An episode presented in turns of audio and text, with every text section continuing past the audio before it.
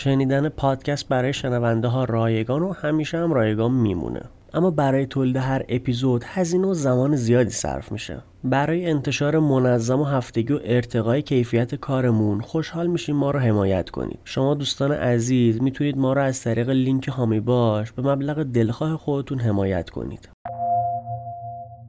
در جایی میخوندم از وکیلی با 50 سال سابقه وکالت خواستن در یه جمله تجربه خودش رو بگه. اون وکیل میگه 99 درصد پرونده ها مربوط به آدمایی می‌شد که 100 درصد به هم اعتماد داشتن. توی دنیای امروز ارتباط نداشتن با آدمهای دیگه غیر ممکن و چه بخوایم چه نخوایم گاهی اوقات مجبوریم با آدمها اعتماد کنیم. اما پاسخ این پرسش که آیا کار درستی کردیم اعتماد کردیم رو فقط زمان می‌تونه بهمون بده. توی این اپیزود میشنوید از مردی که از اعتماد دیگران سوء استفاده می‌کرد و بهای سنگینی به خاطر خیانتش پرداخت. سلام به شما همراهان خوب پادکست جنایی اتاق 13 من پوریا هستم و شما شنونده هشتمین اپیزود از پادکست جنایی اتاق 13 در هفته سوم آذر ماه هستید. محتوای این اپیزود به دلیل خشونت و محتوای جنسی مناسب افراد حساس و زیر 18 سال نیست.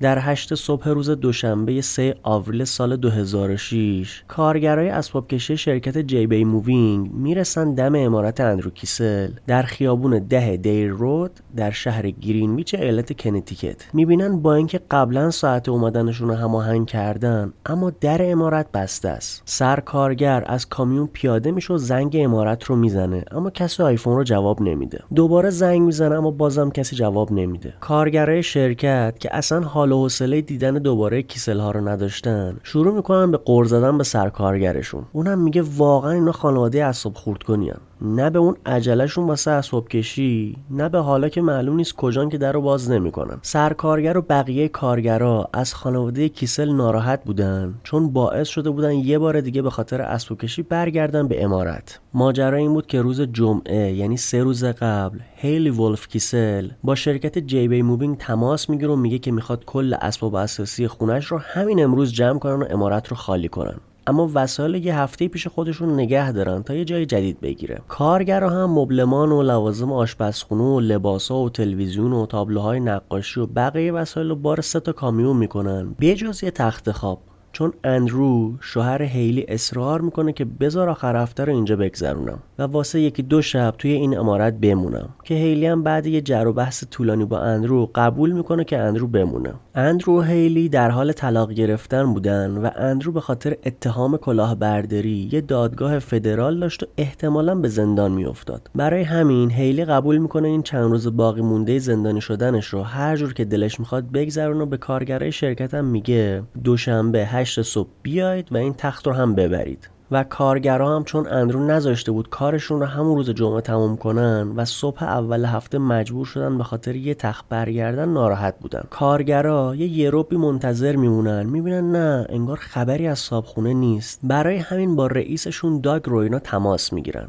میگن ما ساعت هشت اومدیم اینجا اما کسی در رو باز نمی‌کنه انگار کسی خونه نیست. چیکار کنیم؟ برگردیم یا میان در رو باز می‌کنن؟ داگ میگه بذار یه زنگی به هیلی کیسل بزنم و بهتون خبر میدم. داگ با هیلی تماس می‌گیره و میگه کارمندای ما رسیدن دم عمارت اما همسرتون در رو باز نمی‌کنه. هیلی میگه اشکالی نداره. من کد ورودی رو میدم. کد بزنید و برید تو هرچی مونده رو بردارید و حالا که اندرو این کارو کرده اونم بندازید بیرون از خونه. داگ روینا دوباره با سرکارگرش تماس می‌گیره و کد رو بهش میده و کارگر وارد حیاط عمارت میشن. به دم در ورودی عمارت که می‌رسن دوباره زنگ می‌زنن که ببینن کسی هست یا نه. که باز کسی در رو باز نمی‌کنه. اما وقتی دستگیره رو فشار میدن می‌بینن در بازه و وارد خونه میشن. میرن سمت طبقه بالا و وارد اتاق خواب میشن و هرچی که هست رو بر میدارن و داخل کامیون می‌ذارن. سرکارگر به کارگران میگه همه جا رو خوب بگردید هرچی که مونده رو بردارید که ببریم. چون کارفرما خانم کیسل گفته حتی یه سوزن هم نمی‌خوام توی اون امارت بمونه. کارگرا شروع می‌کنن به بررسی اتاقا و یکی از کارگران به سمت زیرزمین میره تا ببینه چیزی اونجا باقی مونده یا نه. وقتی وارد زیرزمین میشه و چراغ رو روشن می‌کنه می‌بینه روی زمین یه چیز قرمزه.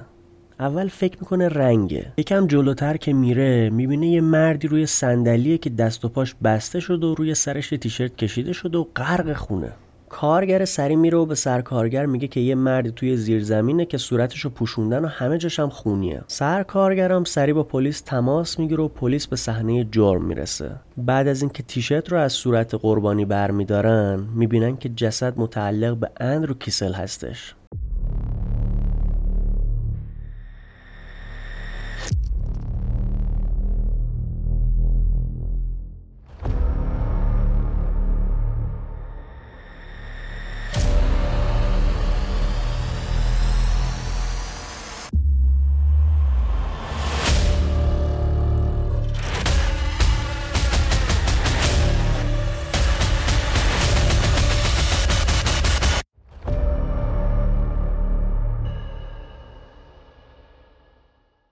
فقط 20 دقیقه زمان کافی بود تا پلیس با یه تحقیق ساده متوجه بشه اندرو کیسل اونقدر دشمن داشت که اگر کشته نمی‌شد باید تعجب می‌کردن اندرو مایکل کیسل متولد 23 آگوست 1959 بود و یکی از فعالای سرشناس صنعت املاک محسوب می‌شد. اندرو بین سال 1995 تا 2002 خزانه‌دار یه مجتمع 200 نفره لوکس توی خیابون 74 منهتن نیویورک بود. اندرو علاوه بر خزانه‌دار بودن، بر عملیات های عمرانی ساختمون هم نظارت می‌کرد چون به نظر می‌رسید آدم قابل اعتمادی باشه. توی سال 2001 هیئت مدیره تصمیم می‌گیره لابی و راهروهای ساختمون رو بازسازی کنن و اندرو مسئول نظارت این کار میشه. اندرو بعد از اینکه بازسازی لابی و راهروهای ساختمون تموم میشه یه صورت حساب یه میلیون دلاری رو به صاحبین خونه ها اعلام می‌کنه که بعدها مشخص میشه چهار برابر هزینه انجام شدن رو برای مالکین ساختمون صورت حساب کرده. تازه دو میلیون دلار هم به خاطر نوسازی ساختمون از تعاونی وام گرفته. یعنی جمعا 3 میلیون دلار گرفته و کلا 250 هزار دلار خرج ساختمون کرده. کیسل تو زمانی که مسئول خزانه ساختمونم بوده یه تخلف دیگه هم می‌کنه.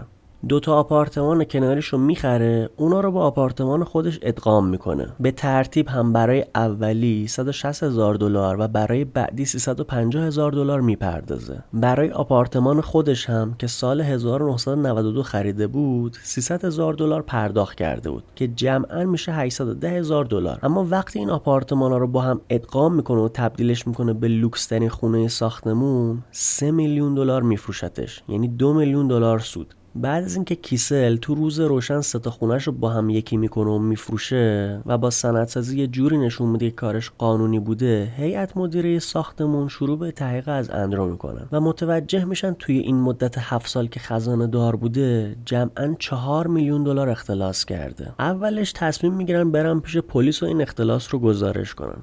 اما اندرو کیسل به هیئت مدیره میگه در صورتی که پای پلیس به ماجرا باز نشه نزدیک به 5 میلیون دلار رو به هیئت مدیره می‌پردازن و در اکتبر 2003 پول رو پرداخت می‌کنه و بعد از نیویورک نقل مکان می‌کنه به شهر گرینویچ ایالت کنتیکت. وقتی به کنتیکت نقل مکان می‌کنه شروع می‌کنه به ساختن خونه که همیشه آرزوش رو داشت و عمارت خودش رو می‌سازه. یکی از دوستای دوران کودکی اندرو میگه اندرو علاقه شدید به ماشینا داشت. بچه که بودیم یه کلکسیون از ماشینای اسباب بازی مختلف داشت که حدودا 100 تا می‌شد. تمام اطلاعات فنی اونها رو هم بلد بود و همیشه می‌گفت یه روز یه کلکسیون واقعی از همین ماشینا می‌سازم که به حرفش هم عمل کرد. اندرو در زمان مرگ سی ماشین قدیمی کلکسیونی که شامل چهار فراری و یه مرسدس بنز استیشن واگن سفارشی ساز بود داشت که میلیون ها دلار ارزش داشت و یه قایق تفریحی هم داشت که ارزشش نزدیک به سه میلیون دلار می‌شد. تازه کلی هم ماشین اسباب بازی کلکسیونی داشت که ارزش اونها هم صدها هزار دلار بود. دوست دوران کودکیش میگه اندرو وقتی که بچه بود خیلی گوشگیر و خجالتی بود. اصلا تو چشمت نگاه نمی‌کرد انقدر که خجالتی بود. اما وقتی بزرگ شد درگیر مواد و الکل شد. دو قطبی هم بود. یه وقتی اینقدر خوب بود که خیلی باهاش بهت خوش میگذشت و یه وقتایی هم عجیب غریب رفتار می‌کرد ازش میترسیدی.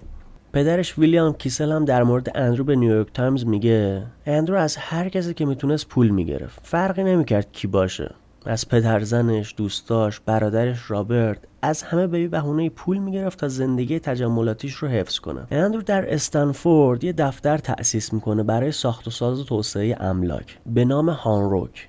که حرف H مخفف حرف اول اسم همسرش هیلی بود. حرف A مخفف اندرو بود. N حرف اول همسر برادرش نانسی بود. R هم حرف اول اسم برادرش رابرت بود و همشون توی این دفتر شریک بودن. اندرو خیلی اتفاقی مهر مسئول ثبت سند استنفورد رو پیدا می‌کنه و شروع می‌کنه درست کردن سندهای جعلی و گرفتن وامهای ساخت و ساز و نوسازی املاک در نیوجرسی و کنتیکوت و ورمونت. با وامایی که می‌گیره شروع می‌کنه به ساختن خونه و وقتی ساخت خونه ها تموم می‌شده قیمت پایینی رو اعلام می‌کرده تا خریدار ترغیب بشه و خونه هم سری فروش بره. اما اون وامی که روی خونه گرفته بود و پرداخت نمی‌کرد. موقعی هم که خریدار میپرسیده وام نوسازی یا ساخت خونه پرداخت شده می‌گفت آره و یه سری سند مهر خوردم نشون می‌داد که بله پرداخت شده و نگران نباشید و پایین گذاشتن قیمت به دلیل مشکلات مالی و رفتن به کانادا و اینجور مسائله خریدارم که حس می‌کرد لاتاری برده سری خونه رو می‌خرید. اما بعد متوجه می‌شد که سرش کلا رفته.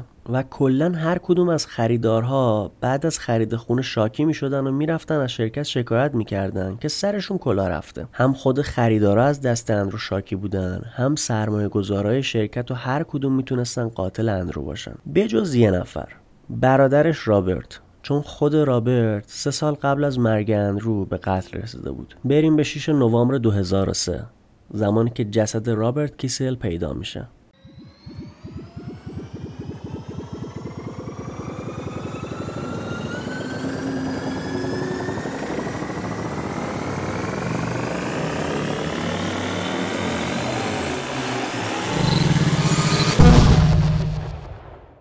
جسد رابرت کیسل در 6 نوامبر 2003 در حالی که جسدش لای قالی پیچیده شده بود در زیرزمین یه ساختمون در هنگ کنگ پیدا میشه. دلیل مرگ رو ضربه های شدیدی که به سرش وارد شده بود تشخیص میدن. کالبوت شکافی در گزارشش می‌نویسه مقدار زیادی روهیپنول در بدن رابرت پیدا شده که برای بیدفاع کردن رابرت بهش داده شده. روهیپنول رو به اسم قرص تجاوز جنسی هم می‌شناسن. معمولا دوز زیادش توی نوشیدنی قربانی حل میشه و حالتی مثل مستی و گیجی ایجاد می‌کنه و اتفاقی که براش میفته رو اصلا یادش نمیاد. پلیس وقتی نسخه دریافت روهیپنول رو بررسی می‌کنه می‌بینه به نام نانسی کیسل همسر رابرت کیسل بوده که به خاطر مشکل بیخوابی از دکتر روهیپنول گرفته.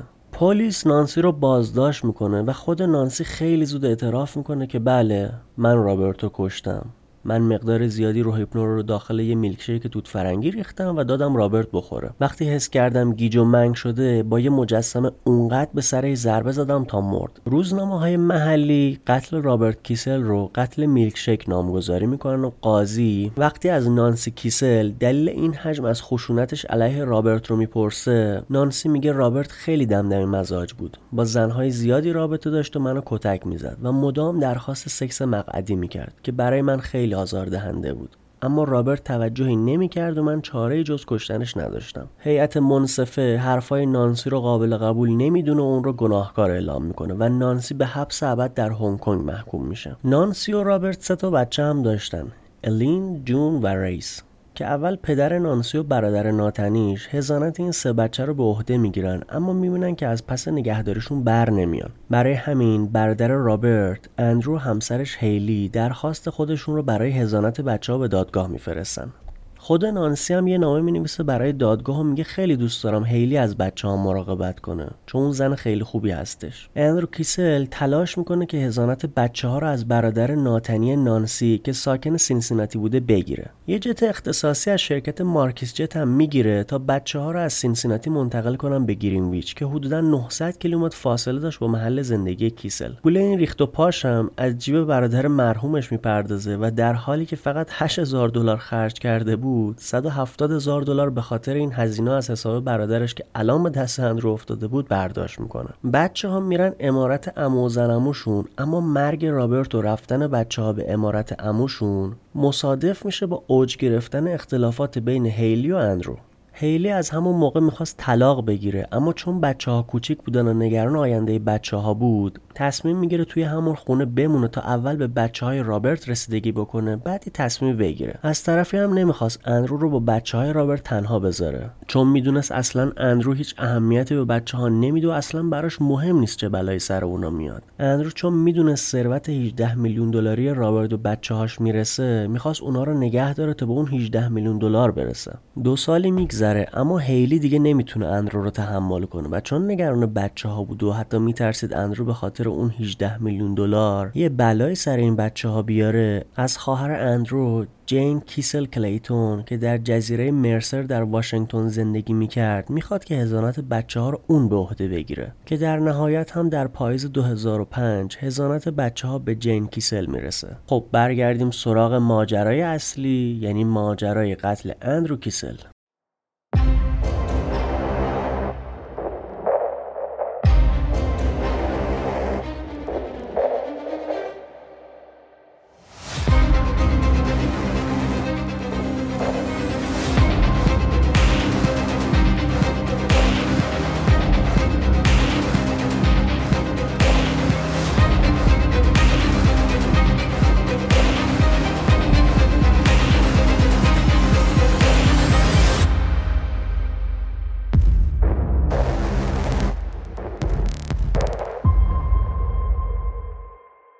تقریبا در بیش از 90 درصد پرونده های قتل همسر مقتول مظنون اصلی پرونده است. در مورد مرگ اندرو هم اولین مظنون خود هیلی کیسل بود. شک پلیس زمانی به هیلی خیلی بیشتر میشه که خواهر اندرو جین که دوست صمیمی هیلی هم بود و شروع دوستیشون برمیگشت به زمانی که هیلی قهرمان مسابقات اسکی بود و جین هم که علاقه به اسکی کردن داشته. هیلی رو به عنوان مربی انتخاب می‌کنه و کم کم با هم دوست میشن تا اینکه هیلی و اندرو با هم ازدواج می‌کنن. به پلیس میگه که من نمی‌دونم چه کسی برادرم رو کشته اما هیلی در 22 می 2005 زمانی که در حال طی کردن مراحل طلاقشون بودن. یه ایمیل به من زد و متن ایمیلش هم این بود. خدایا از برادرت متنفرم. انقدر همه کارهاش حتی نفس کشیدنش روی اعصابم هستش که دیشب که توی رختخواب بود می‌تونستم خودم رو تصور کنم که دارم با یه چیزی می‌زنم توی سرش و تا سرحد مرگ کارم رو با لذت ادامه میدم. می‌دونی جین؟ دلم می‌خواد فراریشو بردارم و محکم بکوبمش توی دیوار. می‌دونی هر وقت ماشین رو توی گاراژ پارک می‌کنم عمدی به ماشین های اونم می‌زنم که آروم بشم. جین میگه هیلی توی این ایمیل اندرو رو یه آدم مزخرف توصیف کرد. حالا درسته که اون این ایمیل رو ارسال کرده اما من واقعا به هیلی شک ندارم. پلیس از اینکه جین بهشون در پرونده کمک کرده تشکر می‌کنه و مشغول بررسی های بیشتر میشن. اما به این نتیجه می‌رسن قتل اندرو نمی‌تونه کار هیلی باشه. چون اگه می‌خواست اندرو رو بکشه خیلی زودتر می‌تونست این کار رو بکنه. نه اینکه از طریق قانون بخواد اقدام بکنه. رئیس پلیس گرینویچ جیمز والترز میگه قتل اندرو یک قتل تصادفی نبود و از قبل برنامه ریزی شده بود. چون هیچ نشونه ای از ورود به زور مشاهده نشده. اندرو کیسل قاتل یا قاتلین خودش رو میشناخته و بهشون اجازه ورود داده. پروفسور لری کوبولینسکی که یکی از جرمشناسای دانشگاه بود میگه قتل اندرو کیسل دارای نشونه های یک انتقامجویی شخصیه که قاتل یا قاتلین یا دنبال اطلاعات بودن یا می‌خواستن یه درس درست حسابی بابت کارهای اندرو به اون بدن. پلیس یه فرضیه جدید رو هم مطرح می‌کنه. میگه این احتمال هم وجود داره که خود کیسل دستور قتل خودش رو داده باشه. چون کیسل به اتهام کلاهبرداری داشت زندانی می‌شد و کل دارایی‌هاش هم از دست می‌داد و چیزی به بچه‌هاش نمی‌رسید. اما بیمه عمرش حدودا 15 15 میلیون دلار ارزش داشت و اگه خودکشی می‌کرد بیمه چیزی به دختراش پرداخت نمی‌کرد. اما حالا که به قتل رسیده دختراش 15 میلیون دلار گیرشون میاد. پلیس از هیلی می‌پرسه شما خدمه ای هم داشتید؟ هیلی میگه آره یه مردی به نام کارلوس تروخیلو که اصالتا کلمبیایی بود هفت سال برای ما به عنوان راننده و پرستار و بچه و خونه دار کار می‌کرد که همون روز جمعه 29 مارس یعنی سه روز قبل از مرگ اندرو باهاش تصویه حساب کردیم و رفت. پلیس شماره کارلوس تروخیلو رو گیر میاره و ازش دعوت می‌کنن به اداره پلیس. وقتی تروخیلو می‌رسه به اداره پلیس به پیشنهاد یکی از کارگاه های پرونده تصمیم می‌گیرن از همون اول بازجویی یه یه دستی بزنن به تروخیلو. برای همین تا می‌رسه به اتاق بازجویی بهش میگن ببین تروخیلو ما می‌دونیم که تو مجبور شدی این کارو بکنی. و اینم می‌دونیم که واقعا دلت نمی‌خواست این اتفاق واسه اندرو کیسل بیفته. حالا خودت ماجرا رو از اول بگو و ما هم قول میدیم کمکت بکنیم. و در کمال ناباوری تروخیلو نیم ساعت بعد از بازجویی به قتل اعتراف می‌کنه. تروخیلو میگه من همه کارهای اندرو رو انجام می‌دادم اما اندرو کیسل خیلی متقلب و کلاهبردار بود. به هیچ کس رحم نمی‌کرد. من راننده‌شون بودم آشپزشون بودم پرستار بچه‌شون بودم. این همه زحمت میکشیدم. بعد موقعی که می‌خواست حقوقم رو بده می‌گفت حقوقت رو گذاشتم کنار چون تو درست خرجش نمی‌کنی. من خودم برات پس انداز می‌کنم و خودم هم کمکت می‌کنم یه ماشین فورد بتونی بخری. منم چون که خونه اونها زندگی می‌کردم و خرج زیادی نداشتم اعتراضی نمی‌کردم. اولش فقط حقوقم رو نمی‌داد. اما بعد از چند وقت گفت یه حساب باز کن کارت حسابتو بده به من. پرسیدم چرا؟ گفت می‌خوام حقوقت رو بریزم داخلش بعدا که زیاد شد کارت رو میدم بهت.